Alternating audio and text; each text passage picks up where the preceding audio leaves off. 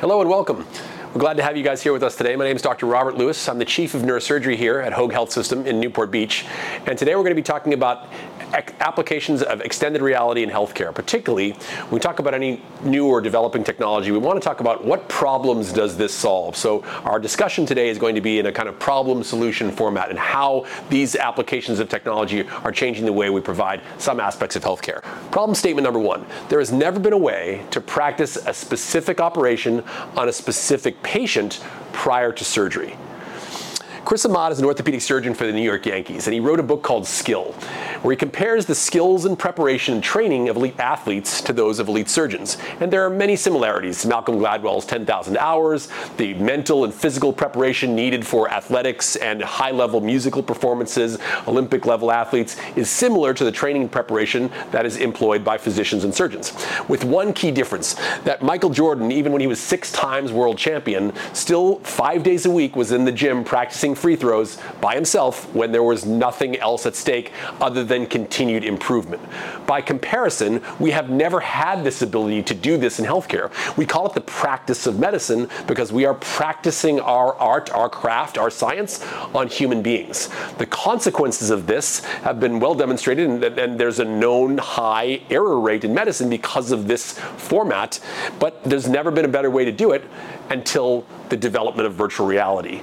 In other specia- specialties, such as the aerospace industry, we wouldn't dream of, of letting a fighter pilot go up uh, into uh, uh, to fly a mission without thousands of hours in a simulator first. And yet, we allow our surgeons to practice their craft every day when the consequences could be life or death for the patient. So this was the first time this technology was introduced to me. I was in 2015, and this is case number one uh, where uh, it, it, it, to me, solved an immediate problem in my mind. So this is uh, a patient that was a, an artist uh, and was losing vision in his right eye. Based on the traditional two-dimensional modeling, I had planned an incision to go through his eyebrow and make a small opening in his above his right eye to get at the tumor, which is sitting right here in green. But what I realized when I did the VR simulation is that while I was going to be able to get to this portion of the tumor, this tiny tongue of tumor right here behind the optic nerve was not going to be accessible through my originally planned approach.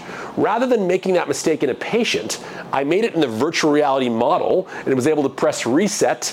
And you know what? Instead of going through the eyebrow, we're going to go through the side of the head instead. So 90 degree angle, totally different approach. And what I realized from this in plan B of the simulation was that this was a better way to approach this tumor. Again, rather than making that mistake in the patient and either resulting in residual tumor or damaging his vision. We made it in the virtual reality model. I was able to press reset and do it as many times as I needed so that when I got to the operation on the real patient, we did it right when it really mattered.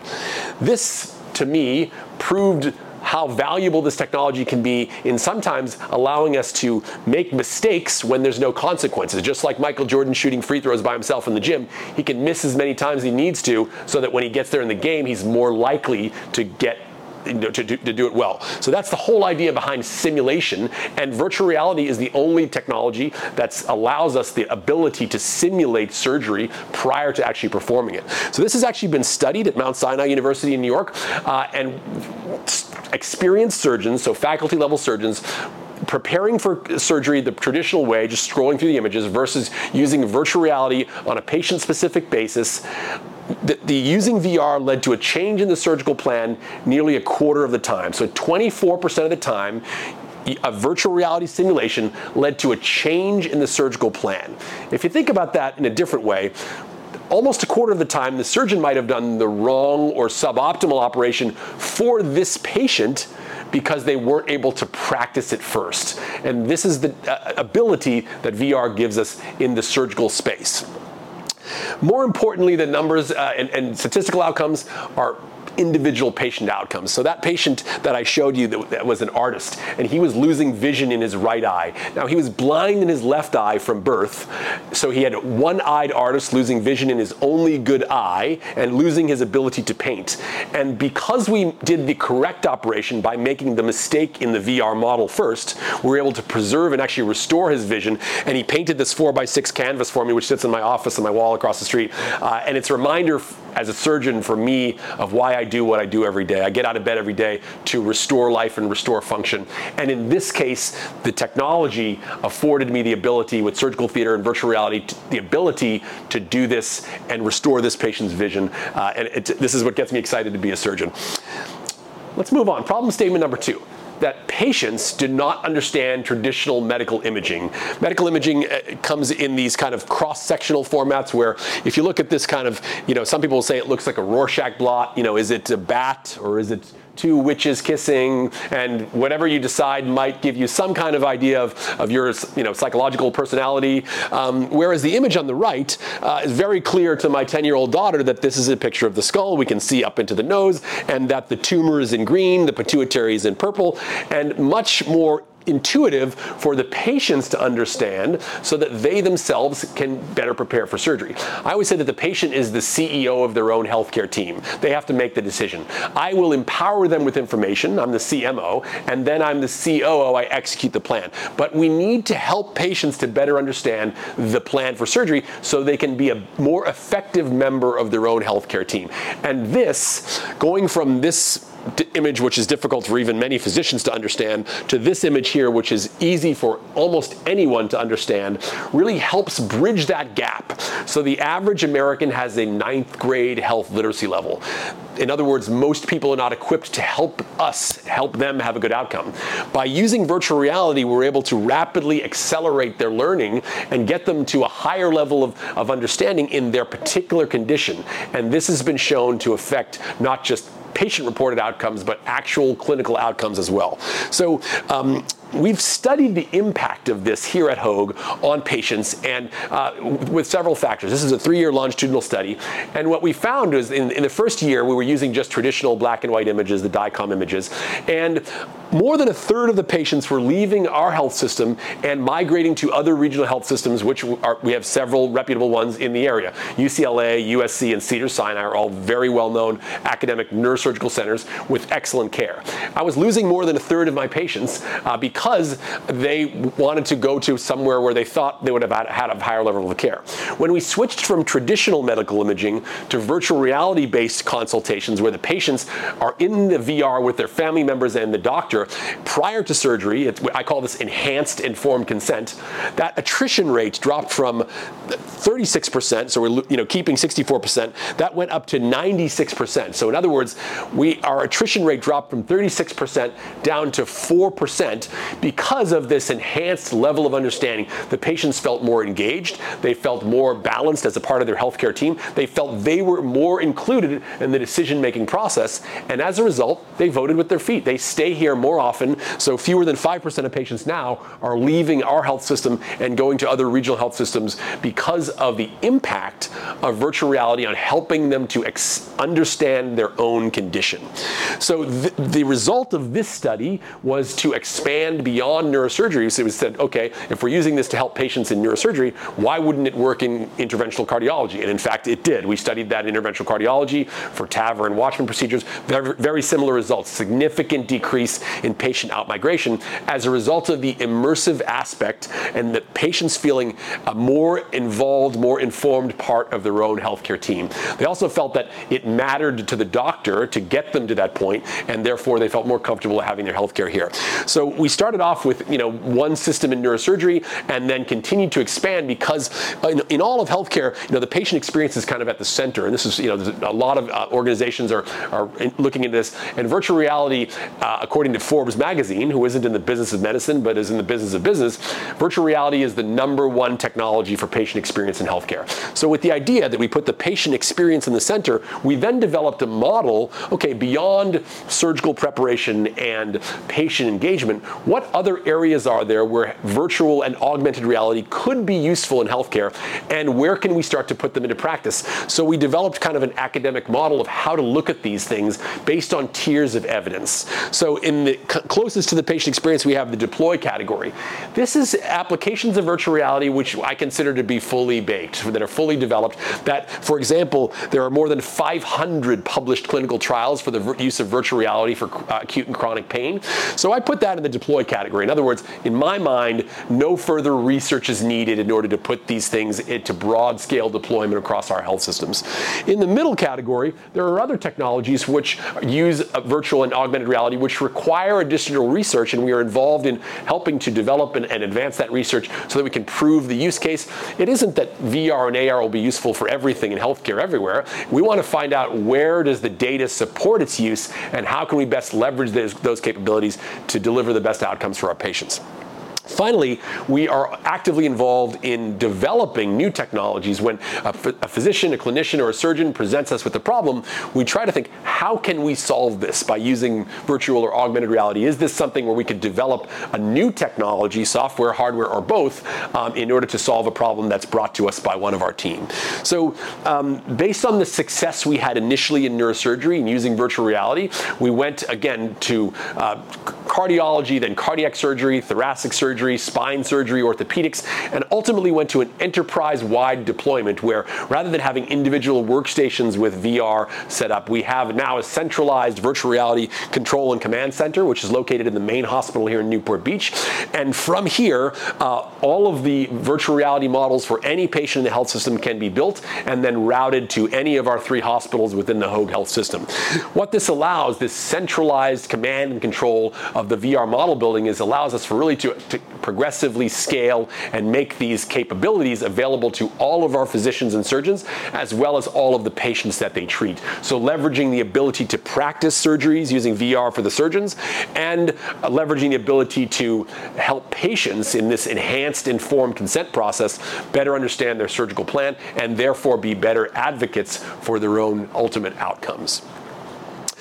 Uh, this is not done without heavy uh, evidence backing. So over the last several years, we've published more than 40 papers and, and, and presented it at more than 50 scientific and academic congresses uh, regarding the impact of virtual reality in anything from preparation for the surgeons to uh, surgical simulation to patient uh, planning and preparation and understanding, education, uh, surgical simulation, and augmented reality guidance during surgery.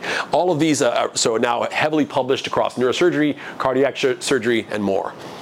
So, how does this help our hospital? Why are we interested in doing this in the first place? Well, number one, uh, it improves patient care. As, as we said, using a surgical simulation to change the surgical plan ultimately, in many cases, leads to a better outcome because we can avoid potentially uh, mistakes that otherwise might have you know, not have happened if we hadn't been able to practice. Uh, it increases uh, patient retention, as we discussed. So the uh, growth that results in this has resulted in the increasing investment by our health system in the expansion of VR. In other words, because it delivered an initial return on investment, the health system has been very interested in continuing to expand the use cases to to see where we can leverage those capabilities again to, to bring more patients uh, into our health system. Uh, it also has led to, uh, again, numerous scientific publications as well as um, improvement in our academic ranking, or our, excuse me, our, our um, U.S. News and World Report ranking. Uh, we went from unranked uh, to number 27 in the nation for neurology and neurosurgery, based in part by leveraging these technologies to help uh, better prepare for surgery and help patients to help find us better. Shifting gears for just a little bit from virtual reality to augmented reality is problem statement number three. That traditional navigation forces surgeons to divert their attention away from the operative field. Think about this for a second we all remember a time when if you were lost, you would have to pull the car over, so stop driving, pull out the map, find out where you were, plot a course to get where you wanted to be, and then go back to driving. This is the way that nobody does that anymore. We all now have augmented reality, uh, you know, guidance navigation systems that tell us turn by turn where we need to go, if there's a traffic accident, if there's a ra- police radar trap. Those are all projected into our consciousness to augment our ability to understand the route to where we need to get to. Still, prior to AR and surgery, if I wanted to find out where I was, I would have to stop the operation, put a probe in, figure out where this X and Y spot is in the three-dimensional model or three-dimensional patient's brain in front of me, and then go back to operating. So I was kind of looking constantly back and forth between the patient and the navigation system. In other words, interrupting our operative flow. Surgeons, like musicians or athletes, have a flow, and if we're constantly having to context switch between the surgical field and the two-dimensional navigational space, it interrupts our operative flow. Surgeons, you know, get very frustrated by this. For example, if the scrub tech hands me the instrument upside down, I won't throw it at them, but I might, I might get irritated enough uh, to scream and yell, or there are all kinds of temper tantrums that surgeons are known to have in the operating room. This is a common thing, unfortunately. Um, but one of the common frustrations is the, the interruption of the flow.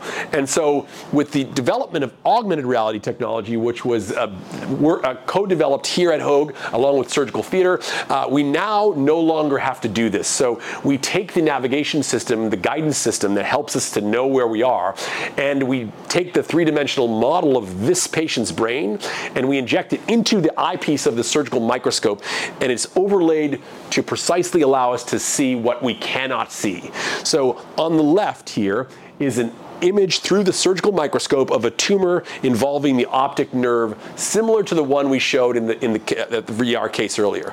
On the right, you can see the augmented reality overlay, it's called Sync AR overlay, that is projected into my surgical field. So now I can see all of the relevant structures without having to divert my attention away from the surgical field. If you look at this image on the left, maybe the optic nerve is here, or maybe it's here.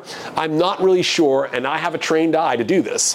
When I step on the foot pedal and bring in the Sync AR image, I can see in blue the left optic nerve, the right optic nerve. I can see the sweeping course of the ICA, the carotid artery, which runs through this tumor. If I don't know where those things are in surgery, I can't protect them. And yet, even with a 10 times magnification of the microscope, I can't see them. So the augmented reality allows me to see what I would otherwise not be able to see. When I was interviewed by CNN about the development uh, and deployment of this technology, they quoted me as saying, I believe it gives us Superman powers. It really does allow the surgeon to see through and around structures and gives us additional ability to get the operations done more safely. And in no situation does that matter more than in the brain. Because when a brain or nerve that goes to the brain, for example, for vision is injured, it cannot be repaired. If you cut into a muscle or tendon, you suture it back together, it works again. If you cut into a nerve, it will never work again. And so we don't have any ch- uh, uh um, room for errors in neurosurgery. That's why our specialty is as difficult as it is. So any technology that we can leverage leverage, whether it's preoperative planning to make sure the plan is right, or whether it's intraoperative enhanced visualization, putting those two together, it feels like I make a plan in VR and then I know that it's going to work then during surgery, I'm executing a plan that I know is going to work. And so it feels almost like deja vu when I get in the operating room. Like I've seen this in this particular patient before. I know what's coming up next, and therefore I can do the operation through a smaller approach, less invasive, better recovery for the patients. This is a case of uh, using augmented reality uh, to guide the resection of a cavernous malformation. So you imagine this is kind of a cluster of abnormal blood vessels uh, that is uh, located within the brain, and uh, what it causes oftentimes is seizures. And so uh, this patient is a young male presented with visual seizures, so essentially like hallucinations. He was seeing things that weren't there. 26 years old, um, and on the traditional two-dimensional imaging, you can see the kind of problem area right here, this tangle of abnormal abnormal blood vessels located within its visual cortex. And so this is the virtual reality simulation we did before surgery. We plan the craniotomy or the opening so that it's precisely right over the, the uh, area so we don't remove any more bone than we have to. So, and as part of this process, we study these the visual fibers. So the green pathway here is the patient's visual fibers. So the irritation of these by this this uh, lesion was causing the visual seizures. The, we have to remove the lesion without disrupting those fibers because if we disrupt them, the patient will be blind on that side of their world.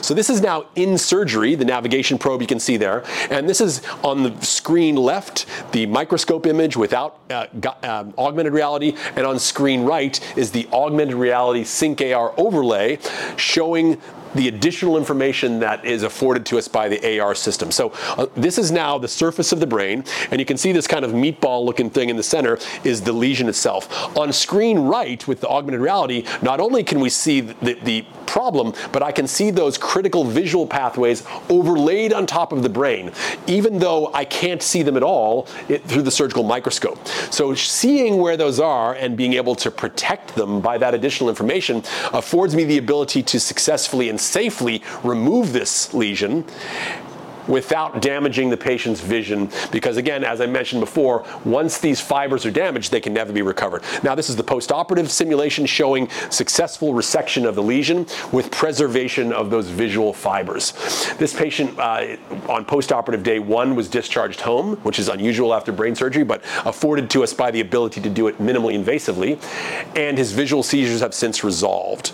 So, again, just another example of how we now combine preoperative virtual reality simulation with intraoperative augmented reality guidance in order to allow us to perform these operations in the least invasive way possible.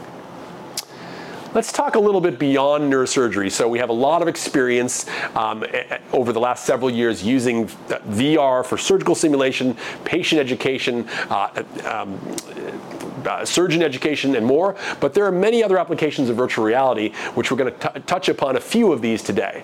My favorite of these, and this is something I have a passion for, uh, is in uh, is in the space of acute and chronic pain. So our final problem statement of the day is that more than 100,000 Americans now die every year from opioid overdose. This is more than car accidents, and many of you may be surprised to learn that 80% of those people originally started with a legitimately prescribed opiate for legitimate pain by their physician, and then they became addicted to it. They had to turn to illicit ways of, of, of getting more of it, and ultimately, again, this is tragic. And it, the problem is that opioids do not solve chronic pain. They're actually a pretty bad solution for chronic pain. And what I tell people is they're useful for a few days after surgery or if you're dying of cancer. Uh, really, in my mind, these are the true applications where opiates are what we should be using. In again, 100,000 Americans a year dying from this now. In most cases, we're giving them and patients are becoming addicted is because we don't have any other solution. We have not had good solutions for chronic pain. So, uh, as I mentioned before, there have been over the last 20 years numerous studies uh, by pioneers such as Walter Greenleaf uh, and others uh, studying the impact of virtual reality on the, both acute and chronic pain. And it, we, what we found is that there is a gap in chronic pain care. Pain is not just a physiological process, there's a biopsychosocial model of pain in which depression, for example, will increase your sensitivity to pain. Um, fear will increase your sensitivity to pain. Isolation, if you're socially isolated, you're more likely to be uh, suffer from chronic pain, and the pain will be more likely to affect you. Opioids don't address these things. Ultimately, they make, may make you more isolated. So there needs to be a better model, a more comprehensive model, or a way of accessing uh, these different uh, um, aspects of the pain cycle in order to treat them. So this is where virtual reality really shines. So VR experiences are great at creating just that, experiences.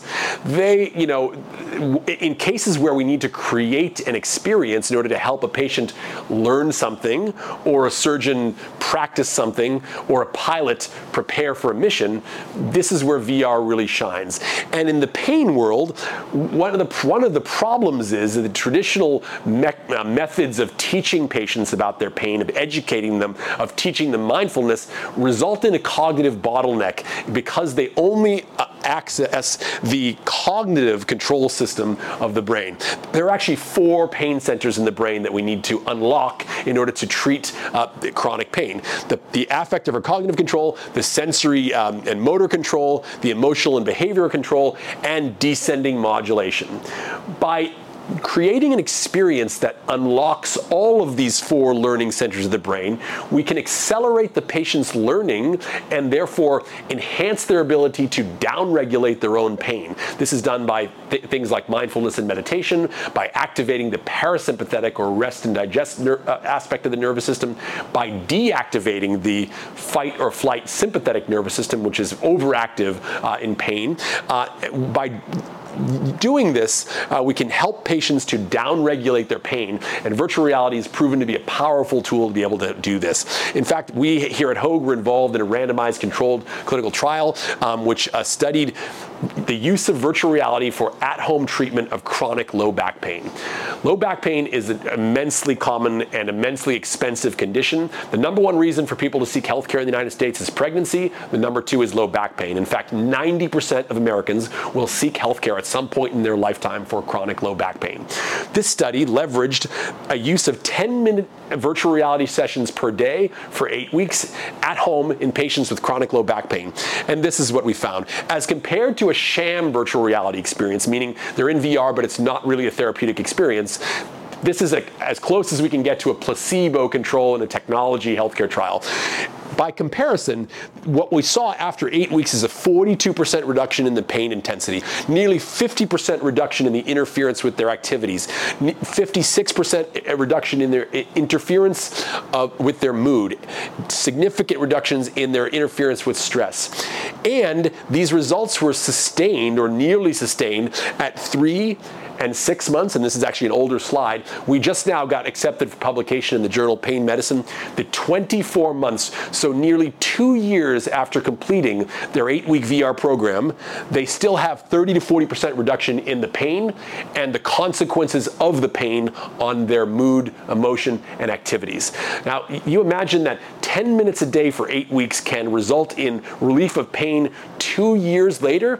This is really powerful data, and as a result, has res- uh, led to the first de novo clearance of F- by the FDA of the use of virtual reality for the at-home treatment of chronic low back pain. This is a, a tremendous achievement uh, in the world of what we call digital therapeutics. So we've talked a lot today about surgeon preparation and education, but now we're leading into the world of using VR actually to treat conditions. And chronic pain is leading the way with the first FDA clearance of this. There are other applications that are coming online as well. Uh, we are again, working to uh, study these, to deploy them at scale, and bring these solutions to our patients here in Orange County, uh, and working with tel- uh, technology, healthcare partners, large and small, in order to figure out where can we really put these uh, these solutions into place.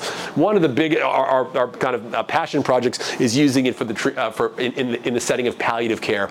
You know, I mean, for me, like one of my fears in life is that I'm going to run out of time before I get to do the things I want to do. Um, one of our amazing projects we have going on here is one of our palliative care doctors, Dr. Vincent Nguyen, um, has gone to uh, holy sites throughout the world, so Jerusalem and Lourdes, France, uh, and is creating, a, it makes me tear up a little bit, he's creating these uh, experiences uh, that are able to be delivered to patients in their home, even while they're on hospice. So allowing someone to visit the Holy Land when they never maybe got to in their life, uh, when they're in their final days, uh, there's arguably no greater gift we can give to people in, the, in this time than some ability to or be with their family or see some place they just always wanted to see. This is, you know, to me, creating experiences for people, um, even when, you know, that we can't have no other way to treat them. This is what healthcare is all about. Um, you know, totally the other end of, spect- uh, the, of the, spectrum from surgery, uh, but still making a significant impact on patients. Uh, we're proud of the work that we're doing here in this space, and um, I'm glad that you guys were able to uh, come here today and share with us just a little bit of the of the uh, the way we're employing uh, VR and AR technologies across our health system. Thank you for your attention.